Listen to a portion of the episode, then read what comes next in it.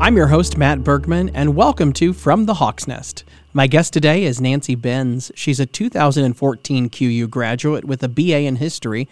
She also earned a master's in history from Western Illinois University in 2018, and she is currently the assistant curator of collections and exhibits at the Quincy Museum. Nancy, thank you for joining us. Yes, thank you for having me. I'm excited. Your title of assistant curator of collections and exhibits at a museum sounds a little intimidating. um, and you're also the volunteer coordinator, and, and I imagine, of course, being at a small organization, you got to wear a lot of hats. Mm-hmm. Um, but walk us through the projects and the roles and everything that your job entails. Yeah, so I come in every day and I go through our collections and take care of them. So any sort of preservation materials. Um, so if a book is in bad shape, you know, fix the binding on it. If something's broken, try to fix it. Um, and then rest of the time I spend curating our exhibits. So that means creating our exhibits, um, figuring out what we're going to do for the season, what research needs to be done, what items need to be picked up. Uh, and then for the volunteer coordinator side, I manage all our volunteers and I find volunteers and train them for docents or curation or anything that they're really interested in at the museum. And then I also do our social media. So I'm kind of all over the place yes. You're just kind of like the face of yes. uh, Quincy Museum. Um, tell us about some of the professional groups and some of the community service groups that you're involved with. Yeah, so I'm involved with Young Professionals. It's part of the Chamber Chamber of Commerce here in Quincy, and basically what it is, it's a networking uh, organization, and you meet up maybe once, twice a month, depending on what they're doing, and you learn about different organizations here in town. Um, you learn about different services, and then you also can network with people out outside of your profession and inside as well. Um, and it's a lot of fun. So. Cool. And um, you're also involved with the, the Clio Foundation? Yes. So the Clio Foundation, it's an online um, uh, platform, and they do a lot of historic markers and uh, historic museums and things along that line, getting it out in the public. And they often have um, digital paths, which means if you're in a city and it's known for its history, they have a digital pathway that you can follow on their website, and it can bring up any sort of information on the markers, the houses, the businesses, what have you. And it's been a lot of fun to write for them. So that's awesome. Yeah. You also, as if you don't have enough to do, write for uh, newspaper articles for the Quincy Historical Society. I've read some of those um, over the years. What are some of the topics you've addressed in those articles? So the first one I did was about um, the Quincy Museum and its history. So it was a residential place for about oh 50 or so years and then it became a dormitory for quincy university yes. or quincy college initially um, and then i talked about how it became a museum and that as well and then i've also done some stuff with woodland home which is now uh, operated as quinana essentially mm-hmm. And so, yeah, it's been a lot of fun. I'm currently working one on a woman here in Quincy that owned and operated her own bookstore in the early 1900s, hmm. which is very uncommon. Yeah. so, oh, yeah. that's cool. Uh, and I know you did a more extensive study as a student at QU and as a grad student about the uh, Ku Klux Klan mm-hmm. uh, and about women's auxiliary in the 1920s. Can you talk to us somewhat about what you found out during that project? Yeah, so it actually came to me. Um, I was really struggling to find a topic for my senior thesis, my second one. And for some reason, I had like, this sounds really weird to say, but I had like this dream. And I grew up in a very rural town, um, and it does have connections with the Klan. And for some reason, in this dream, I just, I just saw like a giant fiery cross, like, you know, that quintessential se- symbol and I was like, oh my gosh, I, I want to know more. Like, why am I thinking about this? And so I started diving into the Klan's history when it started after the Civil War. And it progressed. And eventually, in the 1915 revival, there was actually a women's organization. So it was separate from the male fraternity side. Um, they still had the same values and things like that. Um, but it was very empowering for these women to be part of a secret society, so to speak, a very fraternal society. And so when they were able to have their own group or their own organization, they were able to implement these feminist ideals of the early 1920s that were coming in. So women being able to vote, uh, women being able to own land and divorce and know what's going on in their husband's lives. So it's very interesting. And my former professor, Dr. Wendell Mauter, he's always encouraged me to just keep diving into it, and because it's not it's not common knowledge that there was a woman's side of the Klan, and you know, uh, women have been involved in the Klan since the very beginning. I mean, who do you think were sewing the robes Yeah. that the men wore, or you know, providing food for them when they were going out and having you know um, their meetings? Uh, so it's it's always fascinating to me, and I'm hoping to uncover more as I go. Um, but these women, they they took those feminist principles and they twisted them to meet their bigotry ideology, um, their racist ways in order to benefit them. Um, so it was a weird juxtaposition, but it's very fascinating to me. Well, and that kind of dovetails into some of the things you're working on with a manuscript that tells the story in our local area. Yeah. Um, and then you're even going to uh, teach a polis class. Yes, I am. So the uh, manuscript's going to dive into more of the fraternal side of the organization because, to my knowledge, there was not an active women's group in this area, but we did have a very active group um, of the men going, and uh, they actually had a lot of book burnings. They did a lot of meetings with the, you know, that big fiery cross. Um, one happened in Ellington Township, so not too far from where we're at, actually. And then um, for the Polis class, I'm going to talk more about Mary Elizabeth Tyler. And she was one of the publicists for when the 1915 revival came around. Um, William Joseph Simmons, he was the man behind it, behind the re- revival. And they hired her and her coworker to basically bring up memberships. Their membership was very low in the beginning, but under her leadership, membership skyrocketed, and um, their the groups that they, uh, I don't know how to phrase this correctly, but the groups that they decided to um, be against, so African Americans, Catholics, Jews, people like that, they they expanded who they quote unquote hated during that time. And she was the sole woman behind it, and she was the sole reason why a women's auxiliary group was um, created. Wow. So she's she's very cool, um, and, and cool. I mean, Yeah. that she did a lot for feminist movements of that time period. She took those feminist principles and, you know, she divorced. She married and divorced multiple times. Um, she owned her own businesses. She owned her own newspaper. She did all these things, even though they had a racist undertone, um, which you can't forget.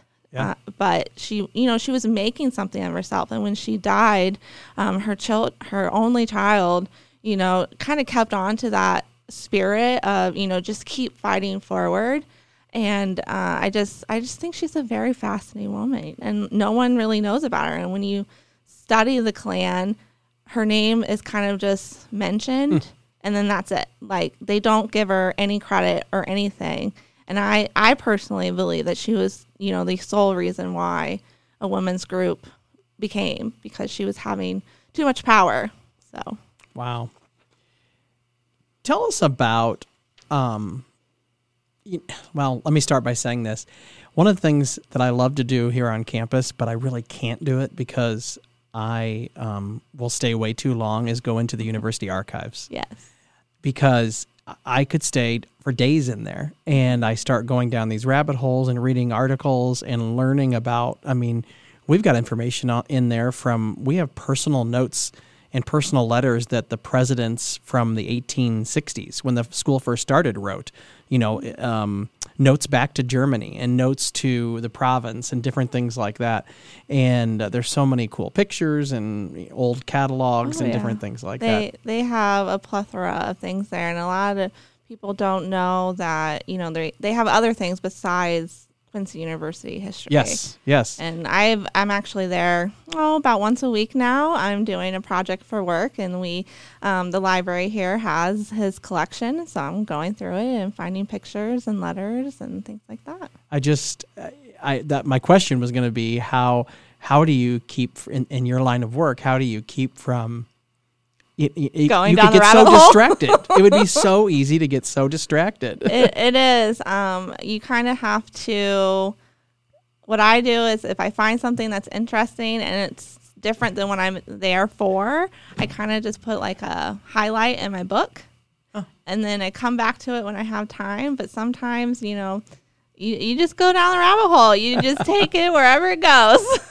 oh my, it's uh, yeah, I love it, but I can't do it. It, it's yeah, it's definitely a discipline. I guess I need to come in on Saturdays and go in that room, huh? Well, let's take a brief break here. And when we come back, we're going to talk more with Nancy about a recent publication and other projects that she's working on. And we'll chat about her time at QU and how QU prepared her for her career path. Stay with us. You're listening to From the Hawk's Nest. Have you dreamed of completing a bachelor's degree but think you can't because you have to work full time? Quincy University's St. Clair Professional Studies program provides a flexible schedule for adults wanting to complete a degree. Our professional studies program conveniently offers classes online and in the evening so you can work full time while pursuing your degree. Take the next step in your educational journey. Visit quincy.edu.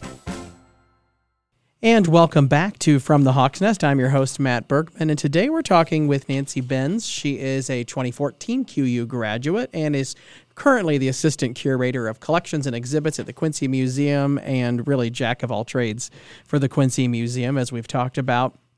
And Nancy, I know you've created, uh, co created, and authored an all ages coloring book that highlights historical women who lived within 100 miles of Quincy. Yes. Tell us about that. Um, I was scrolling through LinkedIn one day and I messaged a fellow creator, and he had created other coloring books in the past that have done really well, and I was, you know, commending him on that.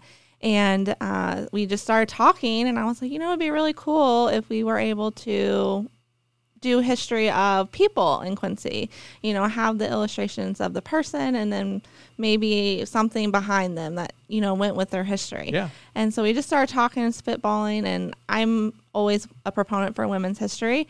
And so we decided to do that and we curated a list of just all the different types of women from different backgrounds and um, eventually we settled on I think it's 16 women that are featured. Uh, might be 18 I know it's somewhere in there, and um, they go all the way up from Keokuk, and they go from Hannibal. There's a couple from the um, eastern side of uh, Quincy, so like Macomb area, and then a bulk of them are from Quincy. But Wonderful. That, that's an exciting project. What else are you working on? A little bit of everything. I know you're working on um, a way to help some small businesses, maybe. Yeah. So um, ideally, I would love to have a small consulting business where organizations or people can come to me with their historical needs. And by that, I mean any research um, that they need done on their organization if they've been here for a long time, or genealogy if they're just looking to find out more about their family's history.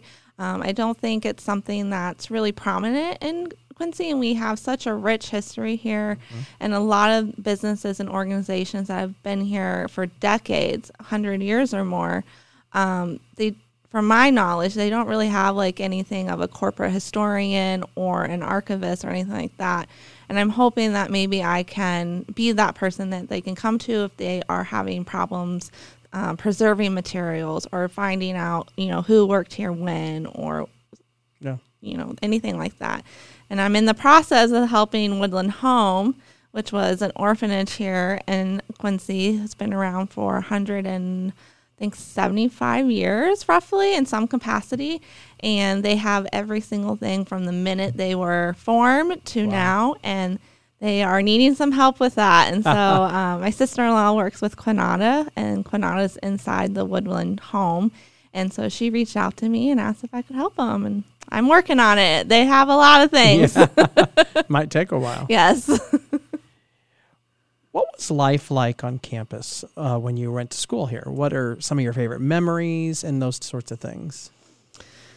It was very chaotic. I remember when I was here, and then um, some of my favorite memories were just listening to the lore of the campus. So if you walk underneath the kiosk, Yep. you're not going to graduate, or you're not going to graduate on time. Um, I walked under it several times, and I graduated on time. you but busted the myth. I did, and I graduated with honors. So I mean, um, and then I, since I was a history major, um, everyone knew when you were a history major, especially when you got to your senior year, uh, because you were always lugging around very heavy books and multiple books at that. And I just remember going to the library anytime I needed books for a thesis or a paper, and coming back to the circulation desk with just stacks of books. And there was one time I had about 50 come in from interli- interlibrary loan. And I knew I was like, I'm not going to be able to carry all those. So I got a suitcase and I got a ah. wagon and I strolled up to the library with both of those. And the circulation clerk just looked at me and was like, What in the world is happening? And I'm just like putting them in one by one. and I s- just go through campus with a suitcase The and a book lady. wagon. And people just look at me like, Oh my gosh, this lady's crazy. Like, what is she doing? My roommates always made fun of me for it. That's awesome. I mean, you're probably the only person that's ever taken a suitcase to the library. Probably. I, I wanted to be efficient. I didn't want to break my back carrying, you know, 50 books because they're heavy books. I'm sure. That's a lot of books. During your time here, I'm sure there were some professors that made a significant impact on your life. Yes, there were um, quite a few. Um, Dr. Wendell Mauter, he was my history professor for world history and my senior thesis advisor. Um, I was also the student uh, secretary for the department, so I had really close relationships with all of them. Um, but Dr. Mauter really just really took me under his wing and saw the potential in me and crafted that potential. And every day I'm thankful for that. Uh, I'll see him at the library or somewhere here in town, I'll see him. And he just comes up and gives me a big old hug. And it's just the sweetest thing. Um, and then Dr. Caroline Collins, she was an English professor here, so she really helped me hone in on my writing and thinking outside of the box. And then um, see, probably Steve Swink. He was a psychology teacher. Uh, I still talk to him quite often. He's uh, his wife actually volunteers at the museum, so I see him all the time. And then of course Dr. Megan McCarty. She really got me into women's history and gender history, and just thinking of the abnormalities and the things that are in the current underneath, you know, general public history. Um, and so, you know, think of those weird and outside the box things and just go for it. And that's what I've done. You know, when people go to a museum, I think sometimes it can be overwhelming. Um, you're in this big building and you want to make the most of your time and you want to be able to see the things you're interested in and uh, um, all that sort of stuff. What tips do you have on touring museums, whether it's the Quincy Museum or the Museum of Industry and uh, Science and Industry in Chicago? So, um, my number one suggestion to people is to plan ahead. So, especially if you're going to a bigger place like the field or the Denver Science Museum or anything really big and multi level. Um, and that's just to get the layout of the building understand, you know, what's being offered besides exhibits. I mean, some of these places have like IMAX theaters. Mm-hmm. So you want to get tickets beforehand. You want to find parking beforehand. You want to, you know, find out what you're really interested in. That way, when you walk in the building, you can automatically go to those things that you're interested in and spend quality time with those. And then you're not going to feel rushed to go through the whole museum and you may not enjoy what you're seeing. Mm-hmm. So I always tell people plan ahead, buy tickets ahead of time, even if there's a fee, because you don't want to stand in line forever. yeah, that's true. Good point. Um, and so yeah, but And, and, then things when, sell out. yes, So- yes, and once you're in there, you know, just enjoy it. Don't try to stress out to see everything, hear everything. Just really just enjoy being there with either your family or friends or by yourself. I go to museums by myself all the time. So, and you know, if it is multi level, I suggest to people to start at the very top and then work your way down because by the time you go up all the stairs, you're going to be exhausted. Uh-huh. Especially if you start on the floor and you, first floor and you walked around, you know, for an hour and then you went to the second floor and you walked around for an hour. And by the time you get to the third floor, you're going to be tired Yeah. and exhausted and you just want to sit down and you're going to be grumpy and you're not going to enjoy your time. So start start at the third floor and work your way down or whatever the top floor is. QU um, it prepared you for your career. yes. Um, Definitely. tell us maybe um, some of the things that stand out to you during that preparation. So the first thing that stood out to me, especially when I went to graduate school, um, was the fact that our history department made all their students ready for graduate school or, or the workforce.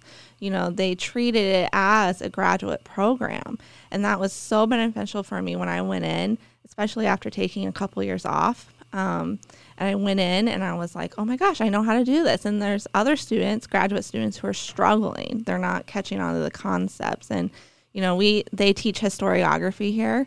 And historiography is basically the history of history. and it's very hard to catch on. Um, and you know, I I remembered those skills and those uh, schools of thought going into graduate school, and so that helped me a lot. And it, you do a lot of writing here, and that really prepares you for graduate school and you know further research once you get out in the field. Well, Nancy, thank you so much for taking some time out of your schedule Yes, at the thank you for museum to me. come and uh, join us today. Yeah, no problem. Thanks for having me. It's good to be back. And be sure to tune in next time for another episode of From the Hawk's Nest, where we talk to QU students, faculty, staff, alumni, and Franciscan friars to hear about their QU journey. I'm Matt Bergman, and remember, it's always a great day to be a hawk.